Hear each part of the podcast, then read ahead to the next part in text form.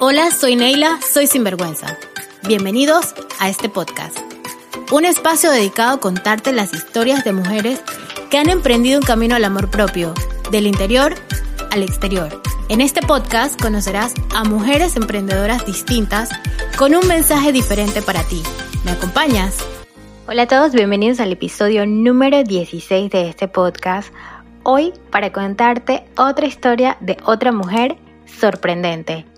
Hoy me acompaña una mujer emprendedora, independiente, con valor y pasión, que a través de su proyecto Mandala Spain busca cultivar el arte y crear espacios de relajación, amor propio, a través de los talleres de pintura. Ahora con su nuevo proyecto, Suéter de Emprendedora, quiere dejar una huella para ser diferente y ser especial. Acompáñame a conocer a Analisa Moreno.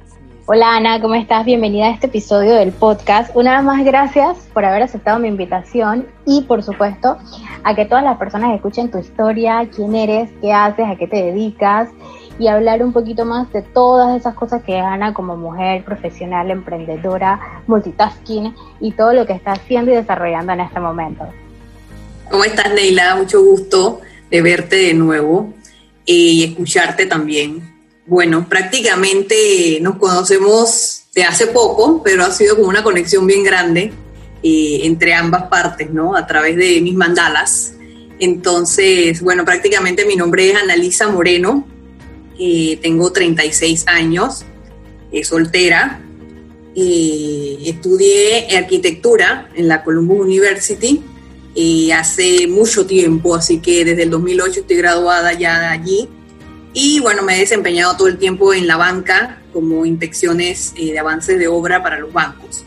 Y bueno, actualmente soy independiente, tengo mi estudio de arquitectura e ingeniería eh, y adicional tengo otros emprendimientos de mandalas, paint y suéter de emprendedora, que es un nuevo emprendimiento que estamos desarrollando. Entonces, eh, prácticamente esa es mi performance general y no sé qué más quisiera saber. Vamos por partes. ¿Cuándo decide Analisa que va a ser emprendedora? ¿Dónde nace Mandala Spain? ¿Qué te lleva a decir que este va a ser como tu emprendimiento bebé o, el que tú vas a desarrollar? Que tú dices, bueno, yo no voy a trabajar más para alguien más y voy a ser una persona independiente. ¿En qué momento pasa esto en la vida de Analisa? Ok, eh, Mandala Spain eh, se generó trabajando de forma lineal, como se dice, para una empresa. Como un hobby, eh, todo a través de una experiencia amorosa que tuve en algún momento. Eh, todo quedó como en stand-by, se paralizó todo, no sabía nada de qué era emprender hace cuatro años atrás. Es una tendencia nueva, más que todo la explosión del nombre, ¿no? Pero ya todo el mundo lo veía como un independiente. Sin embargo, eso se fue desarrollando en mi tiempo libre, eh, iba a mercaditos eh, y así fui desarrollando hasta que hubo un momento en la construcción en que todo bajó, que fue más o menos en el 2015, 2016. Y en ese momento tuve una liquidación en la empresa donde estaba, en la empresa privada, después de 12 años, imagínate, y eh, decidí con la empresa seguir de outsourcing dentro de ellos. Y ahí fue donde creé mi independencia de arquitectura, mi estudio de arquitectura de la mano con Mandala Spain. Ya tenía un poquito más de tiempo, un poquito más de experiencia también en Mandala Spain y lo seguíamos desarrollando con los talleres de pintura para adultos, niños, eh, mercadito, baby shower, cumpleaños y se complementaba, ¿no? La arquitectura con Mandala Spain. Y así lo hemos llevado hasta la fecha, ¿no? Así que eh, fue un complemento entre el sistema lineal y el emprendedor a la vez. Ok, las personas que nos están escuchando probablemente no, no saben qué es Mandalas Paint, otros sí conocerán, pero vamos a hablar qué es Mandalas Paint, o sea, qué se dedica el proyecto en sí. Yo, yo lo conozco, yo sé más o menos eh, lo que puede, puedo describirlo, pero me gustaría que tú nos digas qué es lo que hace Mandalas Paint específicamente. Ok, Mandalas Paint, eh, primero que todo es una experiencia motivacional para lidiar con el estrés y la ansiedad y el caos que están viviendo no solamente ahorita en pandemia, sino que siempre hay alguien que tiene un momento de estrés o simplemente necesita relajarse en su tiempo libre.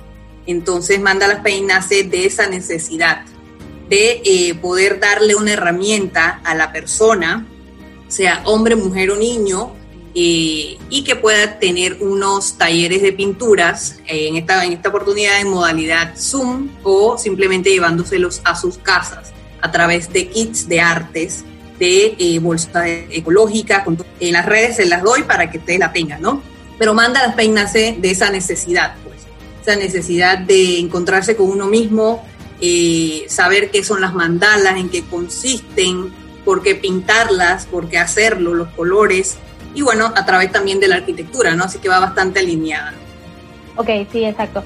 También tú llevas la experiencia a celebraciones. Tú puedes celebrar una noche de una despedida de solteras con tus amigas, pintando, una noche de relajación. O sea, tú trasladas la experiencia a cualquier tipo de evento y como bien dices, ahora puedes hacerlo de tu casa, tú recibes tu kit y tú en tu casa pues lo desarrollas.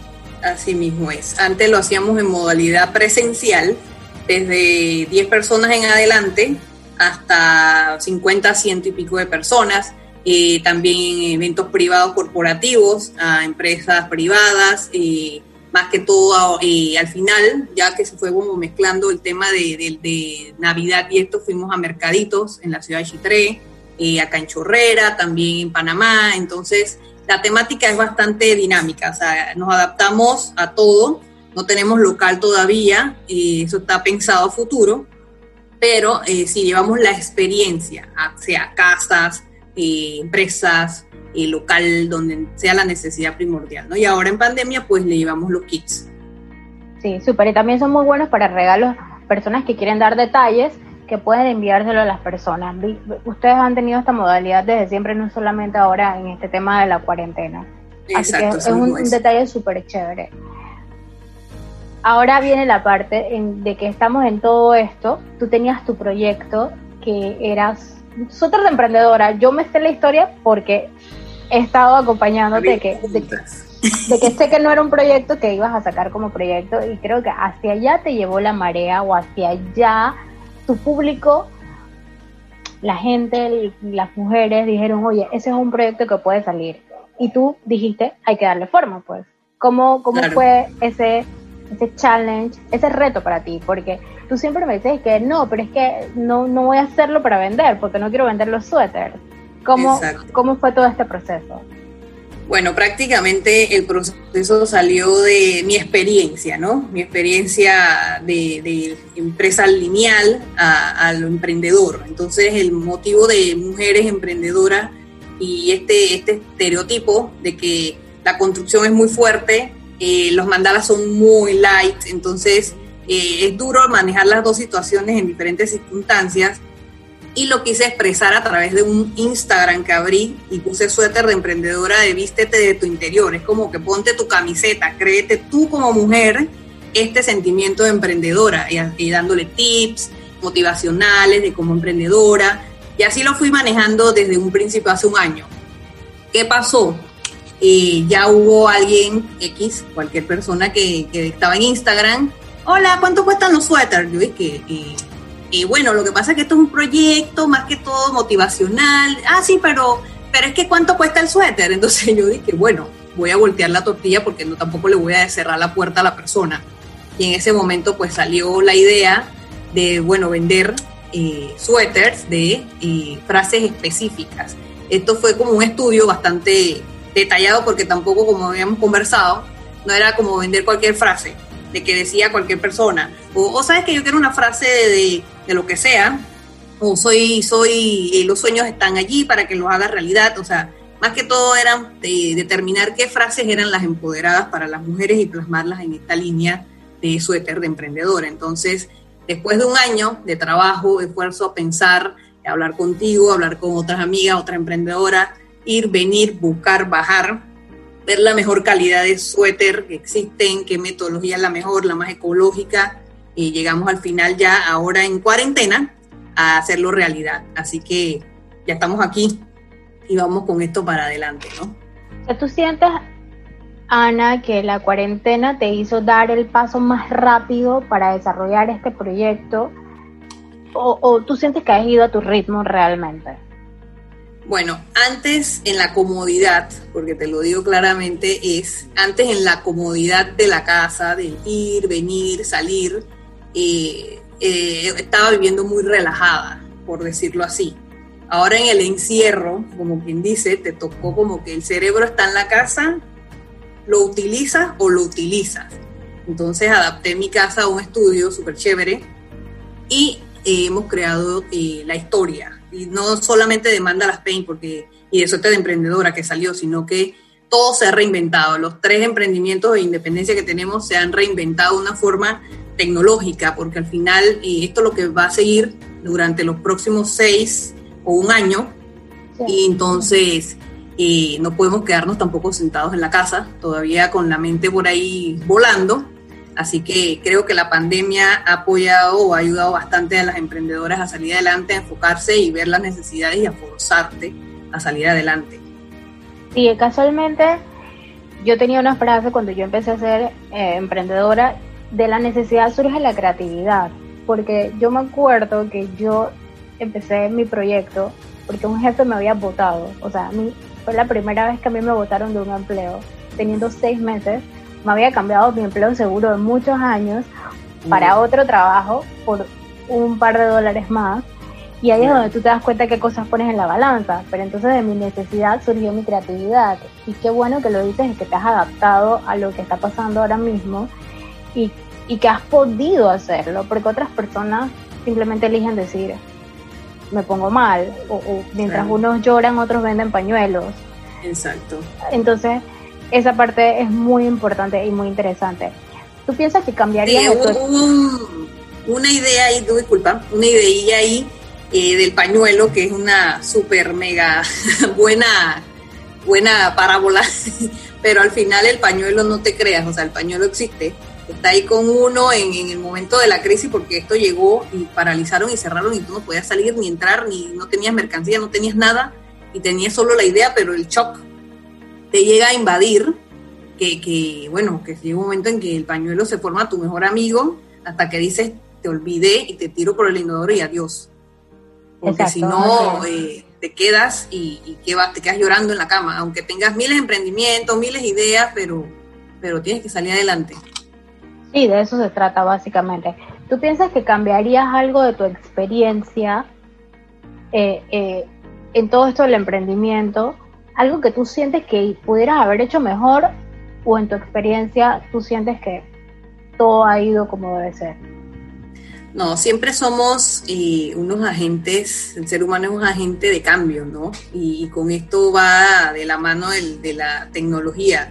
Acabo, de hecho, la pandemia me ha hecho decir, sabes que aún en el encierro hay oportunidades. Eh, fui elegida en un momento eh, dentro de las chicas del canal de empresarias, que justo acabo de terminarlo. Y eso ha sido una oportunidad muy grande de visión a luces largas para ver mi emprendimiento y decir, sabes que aún me falta mucho, mucho en tecnología, eh, implementar e-commerce, eh, métodos de domicilios, porque aún cuando yo trato de yo misma ir y estar en el tema de, de entregarle a los domicilios a las personas, a los clientes, aún me falta el tema de que cumplir en las 24 horas o en el tiempo estipulado a los clientes, no en mi hora establecida. Entonces sí hay muchas formas de mejorar. Esto va obviamente de la mano de, de los ingresos, así que a medida que esto vaya avanzando, seguro todo eso está dentro del plan a corto plazo, un año. Y bueno, ya cinco años, pues tenemos otros planes mucho más grandes que ojalá se, se den. Pero te digo la verdad, eh, todos los días aprendemos algo y más sobre las personas buenas que nos rodeemos y que nos haga, como quien dice, influenciarnos, ¿no? Sí, Eso es lo que no nos va a ayudar, más nos va a ayudar eso y, y bueno, donde te tiren piedra, pues, eh, bueno, te toca poner tu escudo. Sí. Analiza, de Chitre para el mundo, sabes que yo quiero ser chitreana y que mi sueño es, es que yo digo, yo me tengo que casar con un chitreano para vivir en Chitre porque no hay otra forma en que lo logres. Entonces, tú te imaginas, la analiza el presente, en el pasado diría, allá voy a estar, esto es, eh, ahí es donde me veo, allí vamos a estar.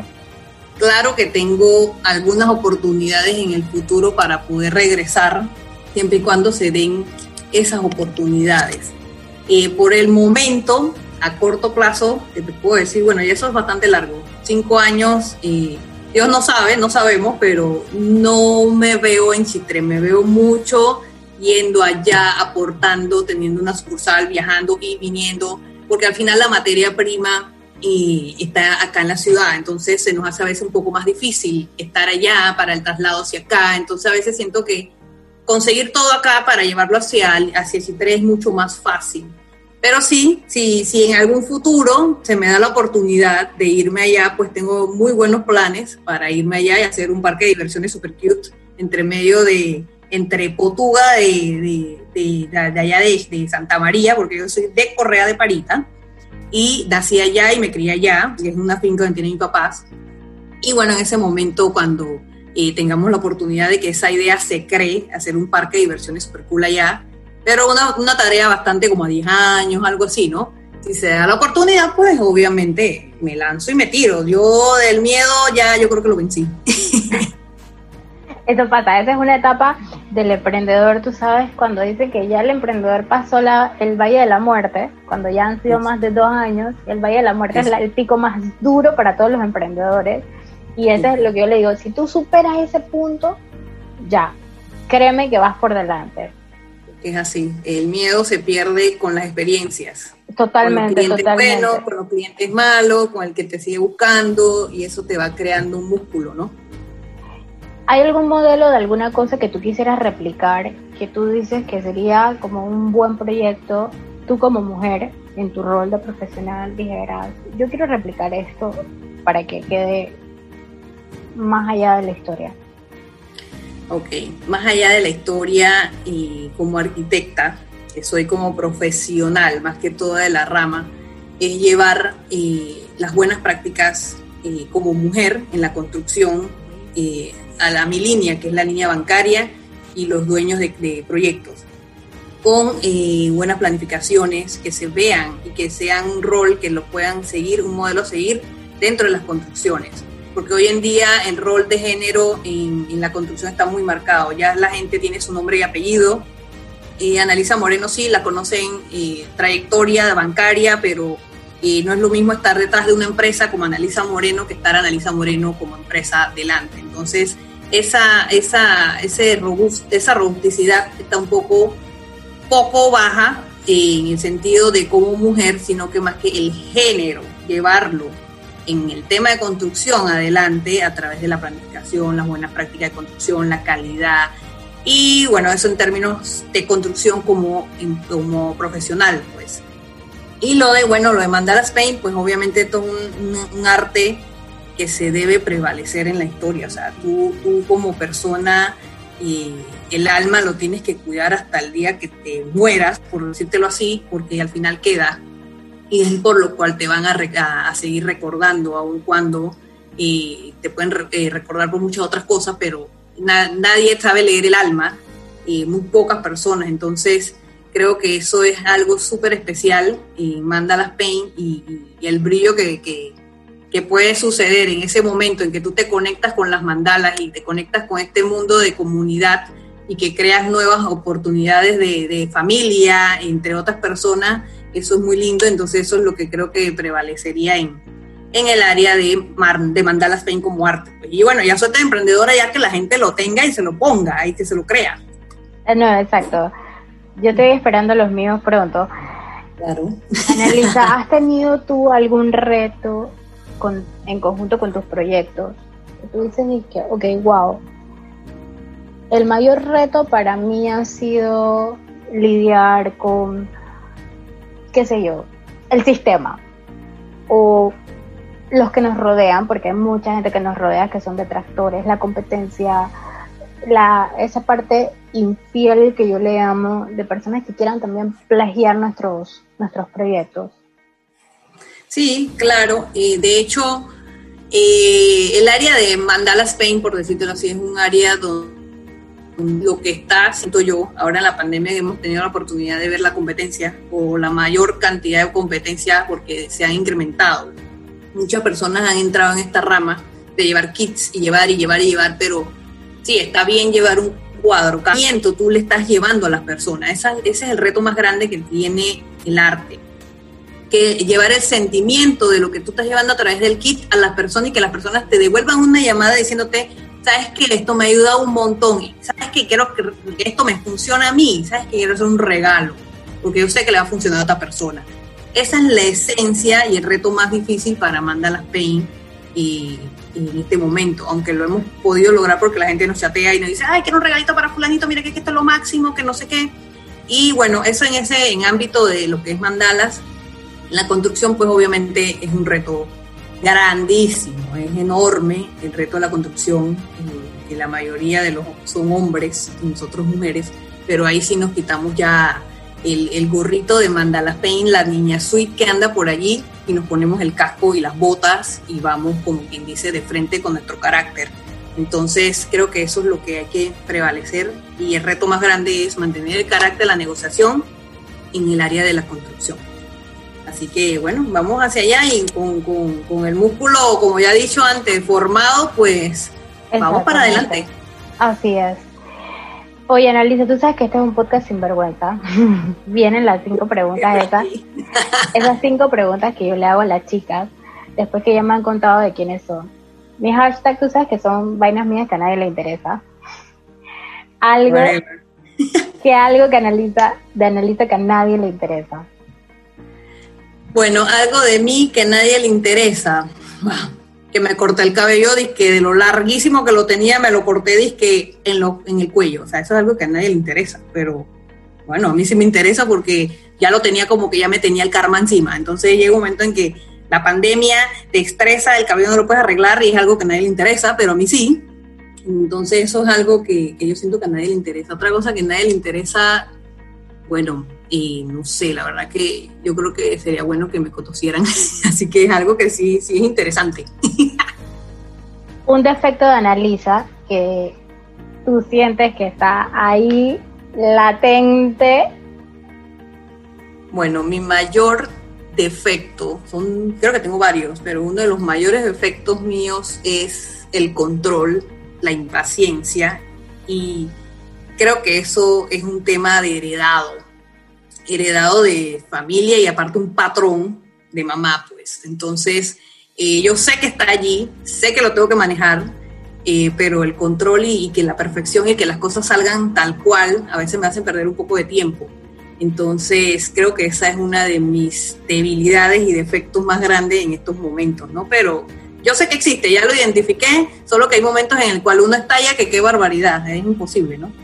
Exacto, pero ya eh, una vez identificado el enemigo, ya el enemigo de frente y se le mira y, uno le pone cara. Ataco, ataco. Exacto, uno lo ataca. Una bebida puede ser espirituosa, no espirituosa, con la que se identifica Analisa y es esa bebida que tus amigas y todo el mundo dice, esa es la bebida de Analisa, esa es Analisa tomando. Bueno, mi bebida predilecta siempre va a ser la pinta. Eso es algo indescriptible como buena chitreana. y aparte, como, como pinta, pues. Pero como trago, el mojito. Esos son mis dos eh, bebidas principales como bebida de social, pues. De allí, pues, bueno, ahí bajo la tendencia de la Coca-Cola, que hace mal, pero ya lo identifiqué, tengo que eliminarla. Y bueno, muy poco el agua, pues. Así que, pero la pinta es la predilecta donde todo el mundo dice, Analiza, ¿quieres una pinta? Así que pero eh, no eres la primera. Otras chicas que han pasado por el podcast también me dicen, ¿sabes qué? Soy cervecera, me gusta la cerveza. Hay una chica, eh, Melissa, pasó por aquí y ella decía, yo soy cervecera, o sea, me gusta probar cervezas artesanales. sí, está súper bien. Exacto. las mujeres también tenemos derecho, creo que, a, a tomarnos nuestras cervezas. Al final no es solo un estereotipo de hombres, ¿no? Así es. de hecho, conozco un grupo de mujeres que, no sé cómo es que se llaman, pero creo que tienen un club. Así que te puedes imaginar, ¿no? Ya, ya eso es un estereotipo, ¿no? Ya las mujeres tomamos cerveza siempre, cuando se pueda, pues. Así es. Analisa, ¿ha estado en el carnaval de las tablas a las 12 mediodía alguna vez? Bueno, te cuento la verdad.